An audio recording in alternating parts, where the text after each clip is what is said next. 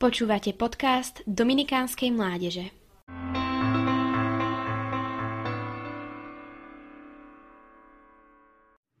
Mnohí ľudia dnes zaujímajú negatívne stanovisko voči cirkvi a ich pomerne častý postoj by sa dal interpretovať tvrdením: na čo potrebujem cirkev, keď Boha môžem spoznať aj bez nej?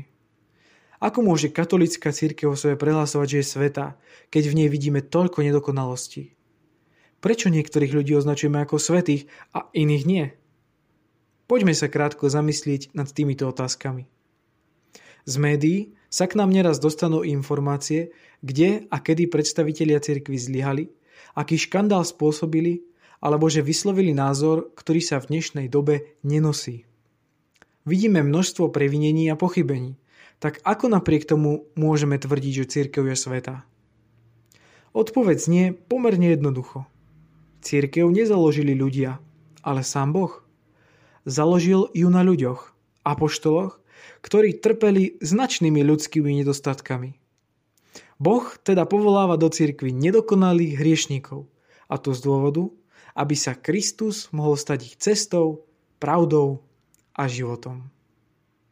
Jediná záruka, prečo cirkev môžeme nazývať svetou, je jej pevné zjednotenie s Kristom, ktorý ju posvecuje.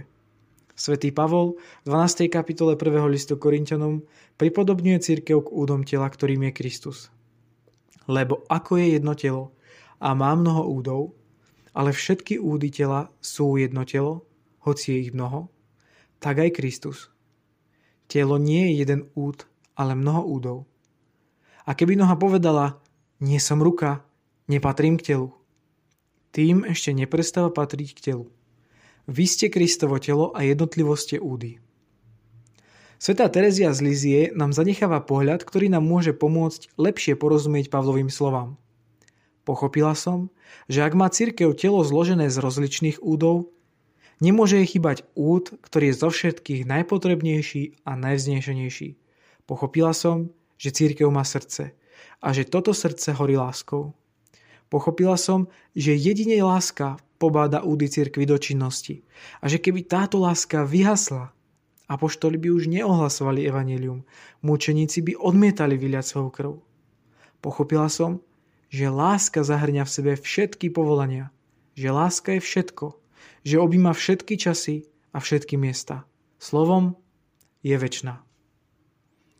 Svätý pápež Pavol VI o cirkvi píše takto: cirkev je teda svätá, hoci má vo svojom lone hriešníkov, lebo nemá iný život ako život milosti.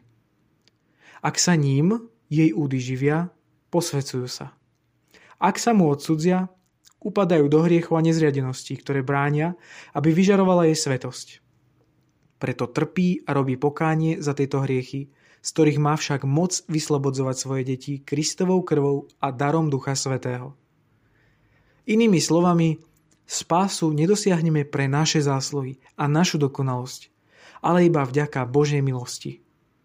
Boh navyše cirkvi daroval 7 sviatostí, vďaka ktorým má moc odpúšťať hriechy a zároveň zjednocuje jej členov navzájom medzi sebou a taktiež aj s Bohom. Toto je podstata svätosti.